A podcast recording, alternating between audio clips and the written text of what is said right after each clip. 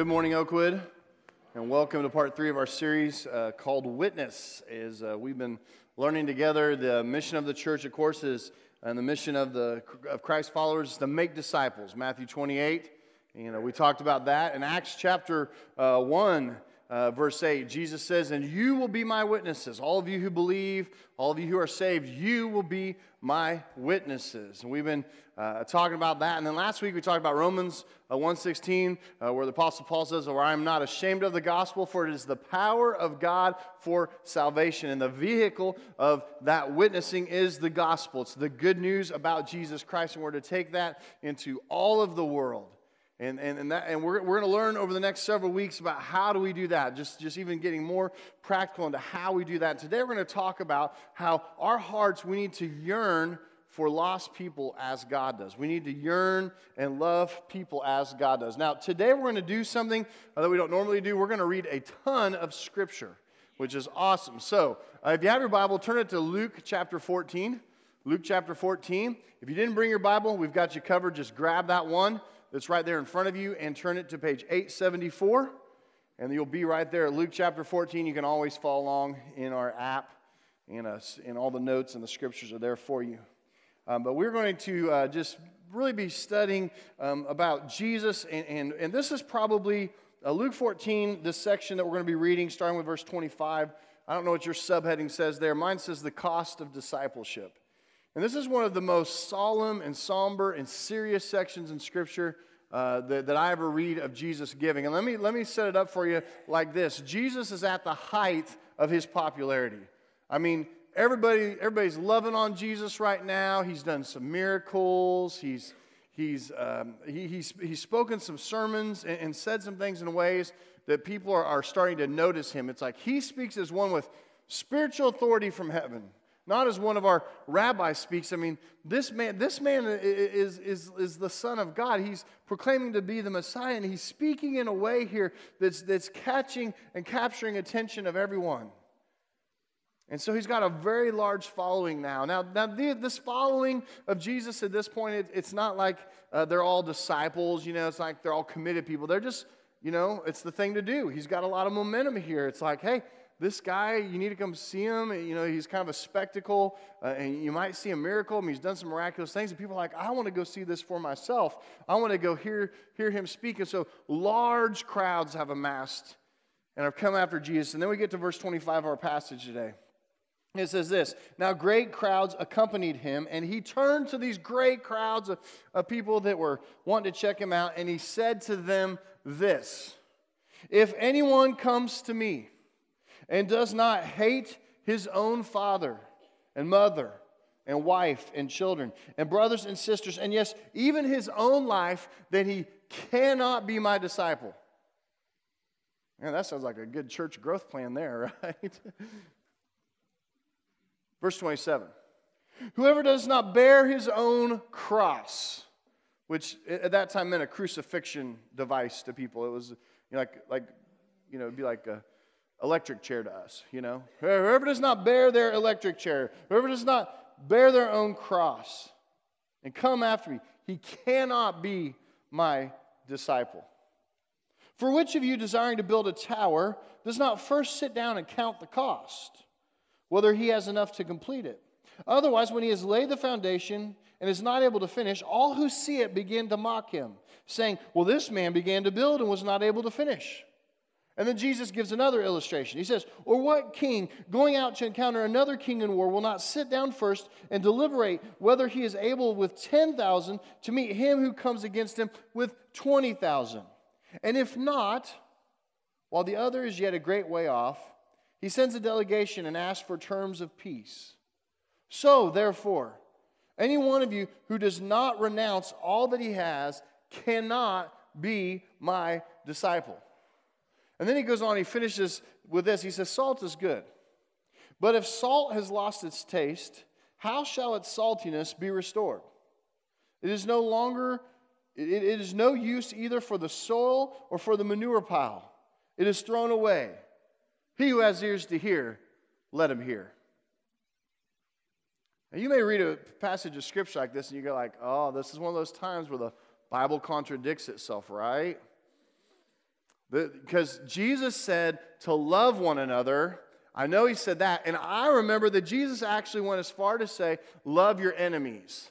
So, how is Jesus going to say to, to, to love your enemies and, and, to love your neighbor as yourself and, and to love people and then come out in Luke 14 to a crowd um, mix, of just, just mixed up people, not even just his closest followers, and say something like, If anyone comes to me and does not hate his mom, his, his dad, his wife, his spouse, and his children, and his brothers and sisters, if you don't hate your entire family, then you cannot be my disciple. Because you know, you read that you're just like, but Jesus is actually uh, doing something that we would call today shock value.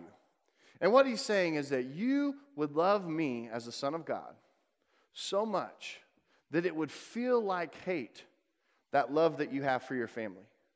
That you would love me so much that it feels like hating your wife, your father, your mother, your brothers, your sisters, your own children. It would feel like hate, the level of love that you have for them, because your love for me is so much, is so big, is so enormous.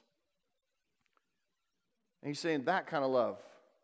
You got to really be sold out and love me or you cannot be my disciple. And then right there in, in, in, the next verse, in 27, it says, Whoever does not bear his own cross, if you're not willing to sacrifice for me, if you're not willing to carry the burden of the gospel with me, then he says, You cannot be my disciple. And then he gives those two illustrations that we read, and then we get down to verse 33. And it's kind of the third uh, command of following Jesus. And he says, So therefore, any, if any one of you who does not renounce all that he has, some people think, well, that means like a vow of poverty that I'm supposed to give up everything I have. No, it's just you're supposed to be willing to give up everything you have.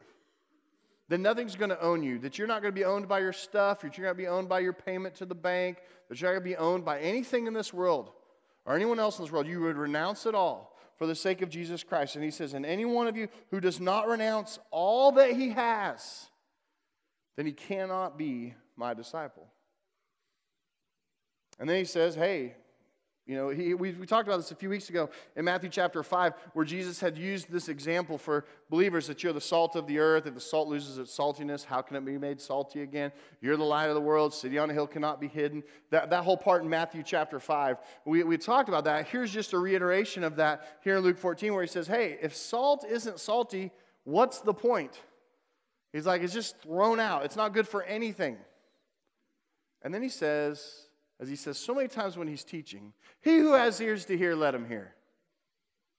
In other words, some of you get this and some of you don't. It's kind of Jesus' way of saying, hey, if you're going to turn your back on me now, then, then you're just not going to get it. You don't get my love, you don't get my grace, you don't get my teaching, you don't get even the reason why I've come. He who has ears to hear, let him hear. Now we read this, and there's something that bothered me about this when I first read this and studied this. One of the things that bothers me is what happens right after this, right after uh, verse uh, 35 there, is there's a chapter break. Okay? I want you to understand this morning the chapters in the Bible are for us to refer to to get us to the places we want to read Scripture, okay? That was added later. When the Bible was written, it was written as one continuous book, one continuous story, one continuous chronicle of the life of Jesus Christ and the words of God the Father in heaven. And so sometimes I feel like we, we lose how things link together. Because Jesus has just given this cost of discipleship. He's told us to hate our families. He's told us to take up our cross and, and all this. And it's almost like I feel like Jesus is making it hard to want to follow him. I feel like Jesus is making it hard to want to be a part of his kingdom. But if we didn't have the 15 there, we would stop reading, like, I've read my chapter for the day, I'm not reading any further. It's not something that's like strategically placed. It's Jesus is making a point, and he continues to make the point. And, and, and, as this crowd is maybe even starting to thin a little bit after the hard words of 14, Jesus wants to send a message to everybody because on the heels of the cost of discipleship is Luke 15. And Luke 15 tells us three stories. Talks about lost sheep, lost coin, lost son. Let's, let's, let's read this part together. Luke 15. It says, Now the tax collectors and sinners were all drawing near to him. You know, I mean, these are like the low lives, the scum of the earth, you know, the worst of the sinners. They're, they're being drawn unto Jesus, and he's actually fellowshipping with them out of this crowd. And it says, And the Pharisees, which were like the religious leaders of, of the Jews, and the scribes, they grumbled, saying, This man receives sinners and eats with them. Now, eating with somebody back in Bible times means more than it does today. What that meant is that you had fellowship with them, and it was almost like a seal of approval. It, it, it, was, it, was, it was like you associated with them, meant that they had your seal of approval. So if a Pharisee were to come to you and say, Hey, I want you to come to my house for dinner tonight, it wasn't casual. It wasn't like, no big deal, doesn't mean anything. It meant something in Jesus, in Jesus' day. And so the fact that they add that here in the scripture, uh, it means something. This man receives sinners, he talks to them, and he even shares a meal with them. He even eats with them. He goes into their houses. He shares meals. He associates with these people. And so then he told them these three stories, these three parables.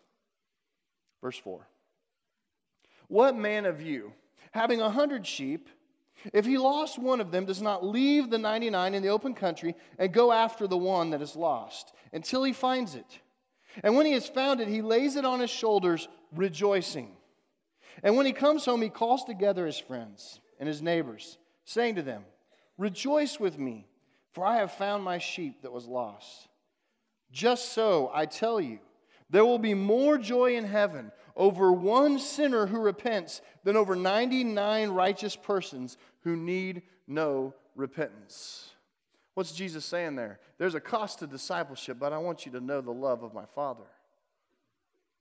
Lost sheep actually uh, preached on just that passage right there a couple of years ago in a series that we did called This is for Everyone. And it was a reminder that we are to be about the ones, the lost ones. And, and why? It's because that's who Jesus came for. He came for those that were lost. He came for those that needed grace. He came for those that needed forgiveness of sins and hope that can only come from the Son of God and can only come from the blood of the Lamb. We talked about that sacrifice last week as a part of the gospel. And then he goes on to another little story parable of the lost coin. It says, Or what woman having 10 silver coins, if she loses one coin, does not light a lamp and sweep the house and seek diligently until she finds it? It's because silver coins were valuable. And so if you lost one, you say, well, you've got nine more silver coins, but one was so valuable that she's going to turn that house upside down to find this coin. And when she has found it, she calls together her friends and her neighbors, saying, Rejoice with me, for I have found the coin that I lost. And then Jesus gives another summary statement in verse 10 Just so I tell you, there is joy before the angels of God over one sinner who repents. He says it again. And then we get into one of the most famous passages in the Bible called the prodigal son. Most people have probably heard this passage, or you, you maybe, maybe haven't read the whole thing, but you at least know the premise of it. You know, the prodigal son returns. It's someone who's gone wayward, gone their own way, and they come back, is the next story that Jesus shares. And again, he's painting this picture of the love of God and the desire to be the one that saves those who are lost. So, verse 11, he says in this and he said, There was a man who had two sons.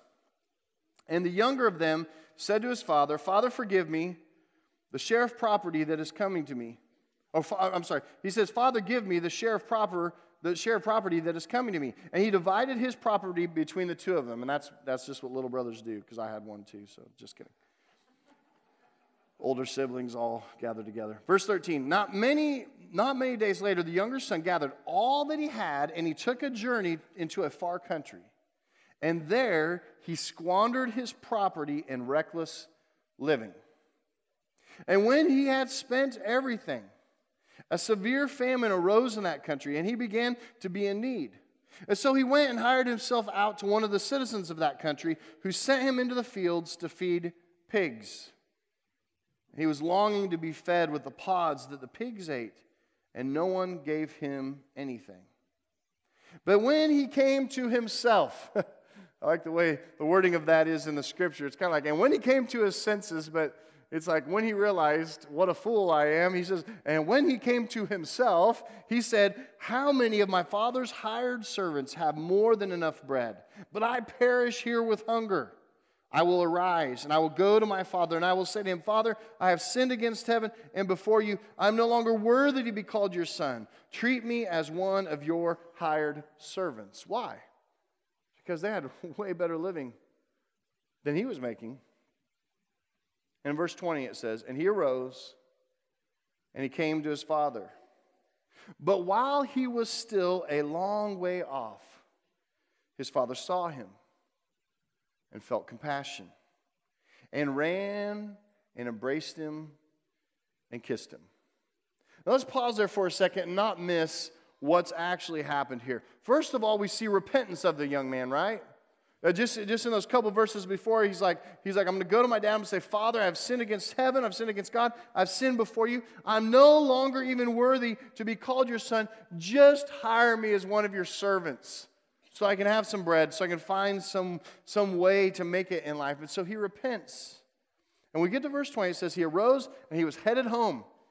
He was headed home to the Father. And look what it says about the Father. It says, But while he was still a long way off, his father saw him. Now, what does that tell you about the Father here? And what would Jesus trying to be expressed to people about the Heavenly Father? Is that while they're still a long way off, while they're still caught up in their sin, while, while they're still a long way off, he's looking for him to come home. Because if you think about that, don't you think you just kind of give up as a dad?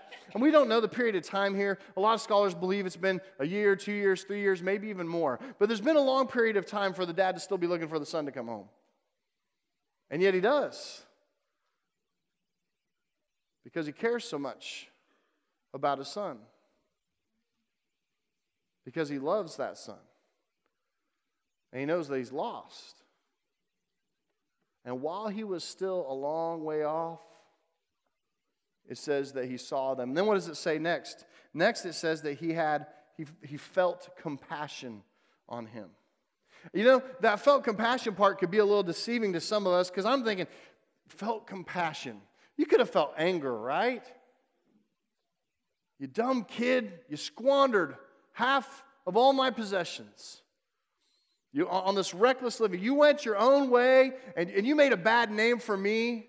In fact, in our community, everybody just laughs at me like, oh, hey, uh, you know, what happened to your son? And they act concerned, but they're whispering behind my back. My good name and my, my good fortune in this town, now no one wants to do, to do business, business with me anymore. It's embarrassing everywhere I go because of what you've done. I was totally shocked by your decisions and, and shame on you. That's the way a lot of dads handle it today, right? But it says that the father felt compassion. He saw his son as someone lost, someone that maybe had some semblance, but somehow got lost in sinfulness. Someone that had veered from the path that the father had intended him to be on. But while he was still a long way off, Father saw him, was looking for him, and he felt compassion. And then look what happens next. It even goes to a whole nother level. The Father ran to him. You know, chariots of fire in the background. And the Father's running him. But doesn't even stop there. It says, Then he embraced him and he kissed him. Now, had the Father I mean, had the son said anything to the father yet? I mean, we knew he had repented in his heart from the verses above, but had he said anything to his dad yet? No. Look what happens next in verse 21. It says, And the son said to him, Father, I have sinned against heaven and before you. I'm no longer worthy to be called your son. And I picture at that point the father says, Ah, ah, ah, ah, don't say anymore. Because remember, there was more above. After he said that, he was going to say, I'm no longer worthy to be called your son. Treat me as one of your hired servants. That was going to be the next line he was going to say, right? But even before he could get that out, it says, But the father said to his servants, Bring quickly the best robe and put it on him. He's looking pretty scraggly after the lifestyle that he had led. And put a ring on his hand so he has identity, identity as part of this family. And put shoes on his feet because his feet are tore up and bring the fattened calf and kill it, and let us eat and let us celebrate. Why? Why? For this my son was dead and is alive again. He was lost and now he is found. And they began to celebrate. That's how much God loves you. And I would say, church people that are at church this morning, that's how much God loves all the people that aren't here this morning.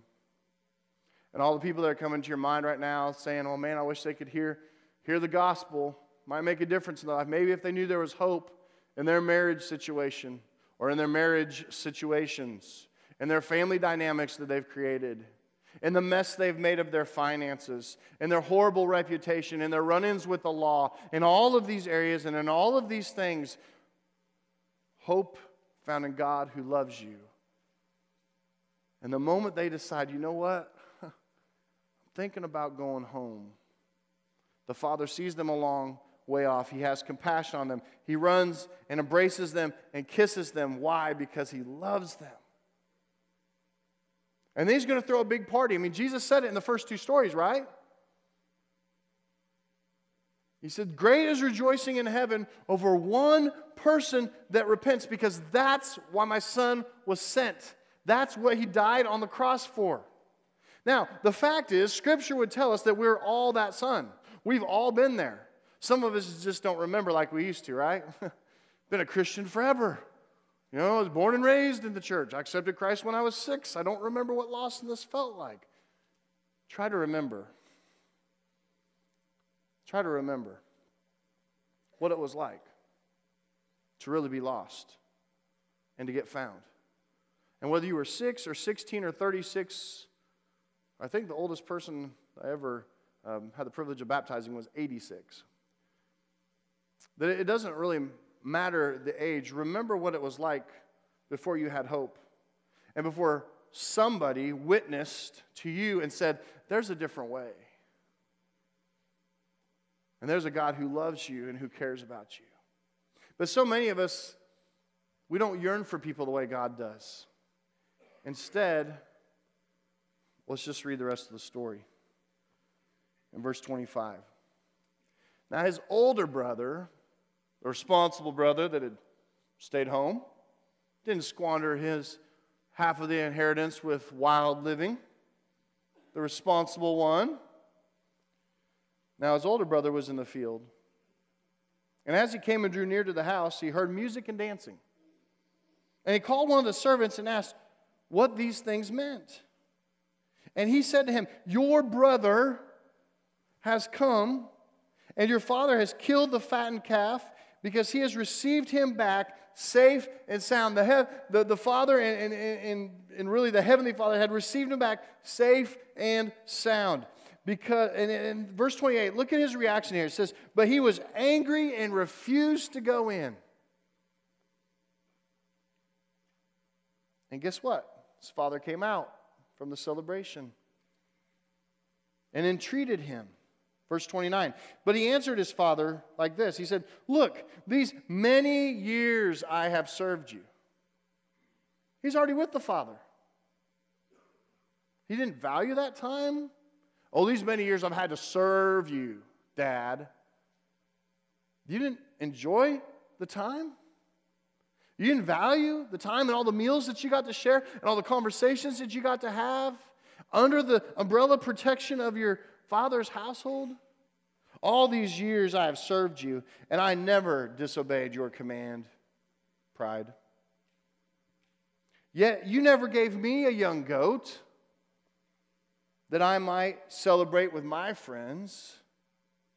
But when this son of yours, and notice again the language, just the son of yours, not when my brother that I love, that is in my family, no, not, not my brother, it's when this son of yours came.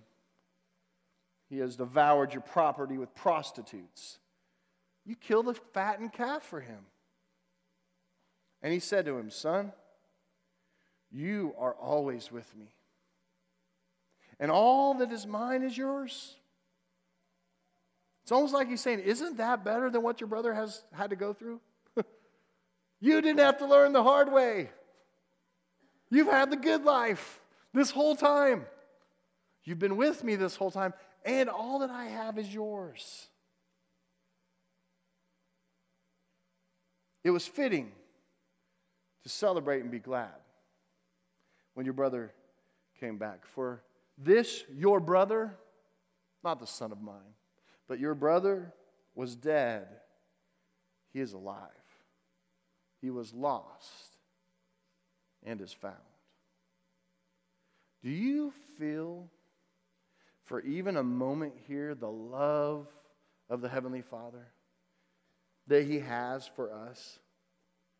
Do you feel for a minute here the compassion that would drive the God of the universe to actually send His Son to be a sacrifice for us?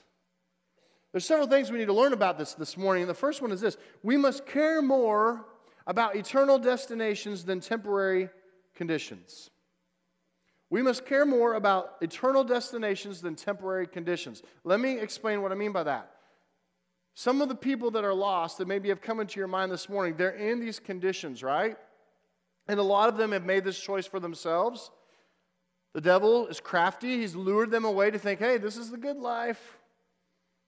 Hey, this is the good life. You need to go do this lifestyle. You need to go do this thing. Oh, try this. And we know that people, through their sinful choices, have made just an absolute mess of their lives. I would say a wreck of their lives. And sometimes we get so caught up in those temporary circumstances because they're, they're temporary. They don't have to stay that way. That we lose sight of the eternal destination of people. That they, if they actually never come to repentance and they actually never make a decision to follow Christ Jesus, they are going to go to hell. That's what the Bible says, it's cut and dried. They don't get a second chance. They don't, you know, die and oh, they'll come back as a raccoon and raccoons love Jesus. It's, it's whatever weird theology or weird doctrine or false religion maybe you've heard before. None of that is true. The Bible says that a person dies once and then faces judgment. That's it. It's over. And so many times I think we get caught up in the temporary circumstances that it, it, negates us and it pushes us away and it pulls us back from the eternal destination. From being more concerned about that person repenting and coming to Jesus and keeping our hands like snow white clean the whole time than having a red hot heart for them and being able to share the gospel, the good news that there is another way in life, and that way is Jesus Christ, because he said, I am the way. Have you maybe struggled with that? That's why you don't engage. That's why you don't tell anyone about Jesus. Because you're so caught up in their temporary circumstances. And the beauty of it is those circumstances can be temporary. They don't have to be the circumstances that take them into eternity. They can change through the love and the grace and the power of Jesus Christ. So don't get caught up on their conditions of wrongness, of sinfulness, of unrighteousness. Don't get caught up in that. Remember, there's something deep there that needs some treatment. Made me think of a hospital. If you go into a hospital and you have a hangnail, and I mean, it's a bad hangnail, it's gotten infected maybe, and your little tip of your finger's red, and oh man, it hurts the touch, and maybe there's a little pus coming out of the side. You're like, you, man, you got an infected hangnail. That's really bad, right? And you walk in the hospital, you say, I, I need some treatment here for my, my I mean, it's really bad.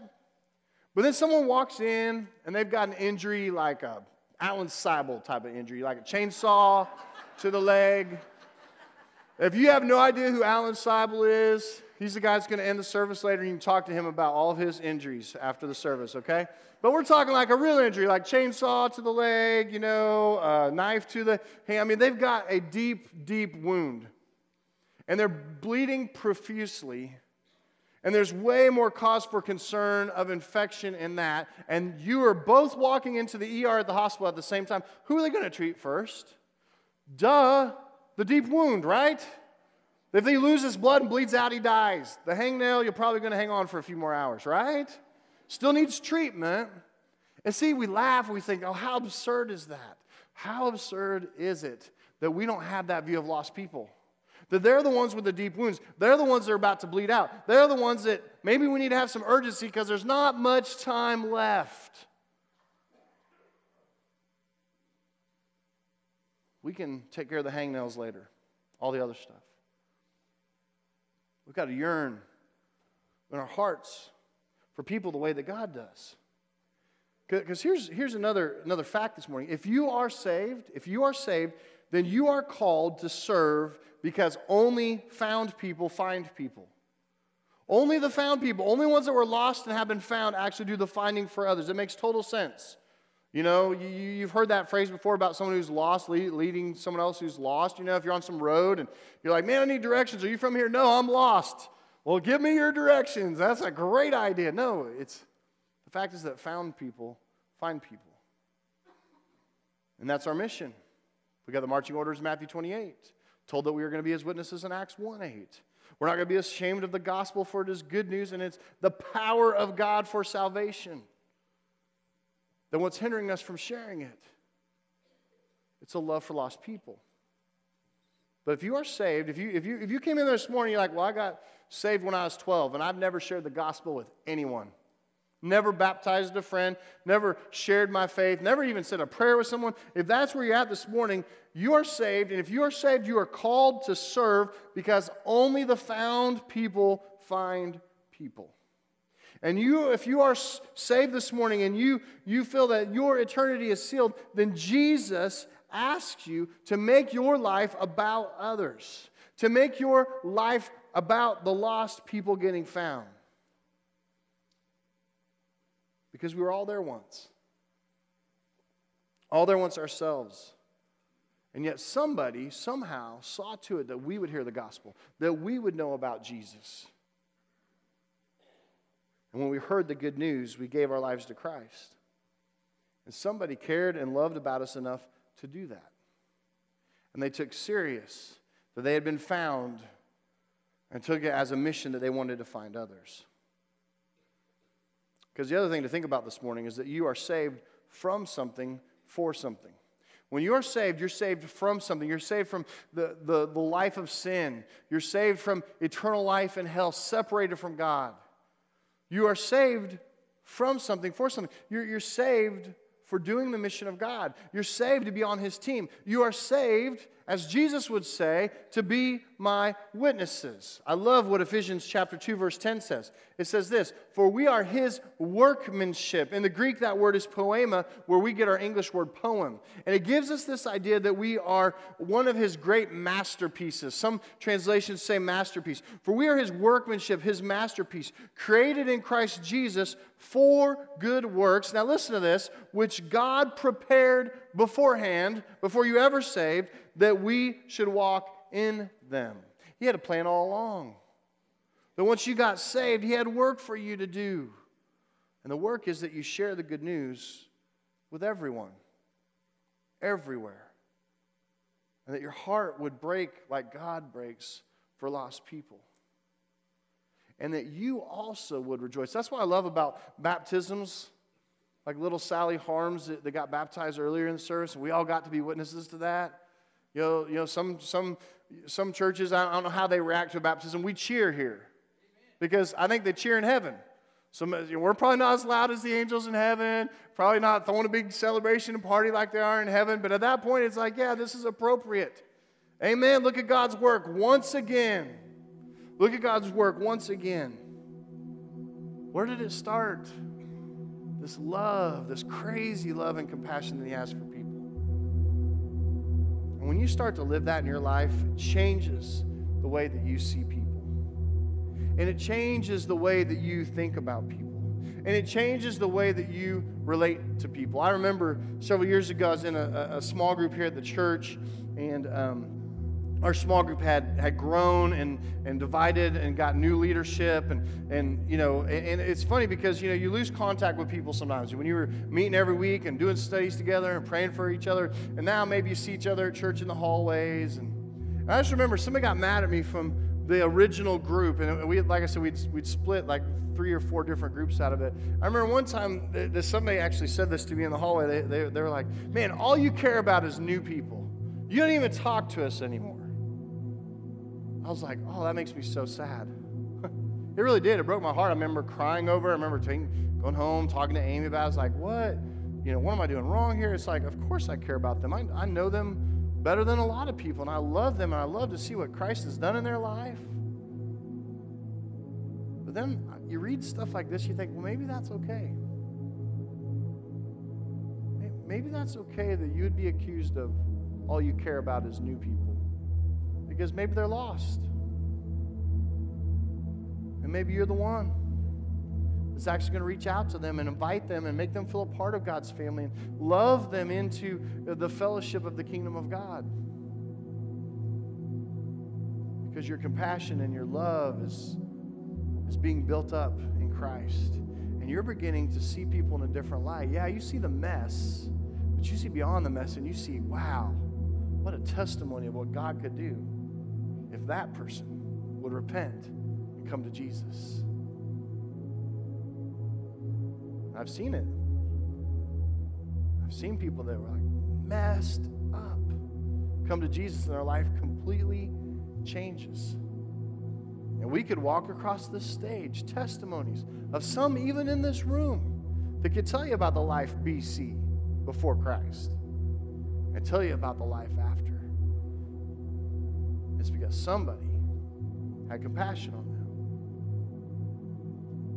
And God intervened and worked and did this miraculous work in their life and in their heart.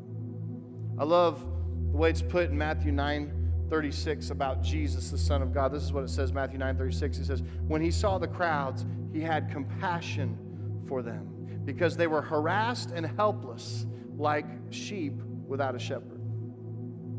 And Luke 19:10 kind of summarizes it all when Jesus said this. In Luke 19:10 he says, "For the Son of man came to seek and to save the lost." Not the found, the lost. Have you ever lost a kid? I don't know if you remember when Tim Harlow was here in the fall helping celebrate the 40th anniversary of, of Oakwood, but uh, when he was here, he shared a story about losing Becca, uh, his daughter, how they had lost her on a beach. And how scary that would be if you think about it, parents, if you lost one of your uh, children on a beach because you know it was like a sea, there's waves. I mean, they could have been sucked out and drowned. We don't know if they're you know, were they in the water? You know, we just we just looked away for a few seconds and they're gone. And, and how it was a, like a 45 minute search. Can you imagine that, parents? 45 minutes, you don't know where your kid is, running up and down some beach. And what were they doing the whole time? They're yelling, Becca, Becca. You know, their whole family just scattered. Mom went one way, dad went the other. I've had that experience myself, but not for 45 minutes. Praise the Lord, but for like 45 seconds maybe.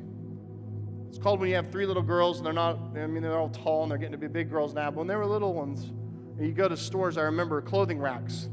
You know, the miracle of the clothing rack is they can hide in, they can run around, and you can't see their heads over the top yet because they're so little.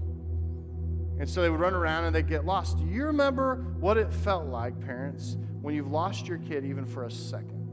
When you walked around that corner expecting them to be there, and you're like, Abigail? Abigail? Wait, where is she? Hey, have you seen have you seen Abigail?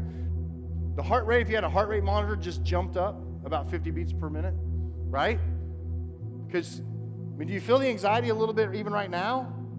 Have you seen that parent? Maybe you haven't experienced that yourself, but you've seen it, right? It's at the mall in the store and they've lost them. There's tons of people in there. Anybody could have taken them. They're sweet little things, and and you're worried and, and, and, and, they're lost and you're trying to find them and, and, what do you do you separate and you start going rack to rack and you know you're calling out their name and it becomes this urgency right i think the longest i've lost one of my girls is maybe 45 seconds but that's like the worst feeling of 45 seconds in my life because what do you do when you find them you're like whoo i mean you're, you're breathing heavy you're sweating because you are worried sick that urgency and that feeling is what god feels for his lost kids for all those that are lost, for all the people that you've thought about this morning. It's that kind of urgency. And He calls us, He calls us as His followers and as His witnesses to have the same kind of compassion and that same yearning to find the lost ones, to find them, help them find their way home.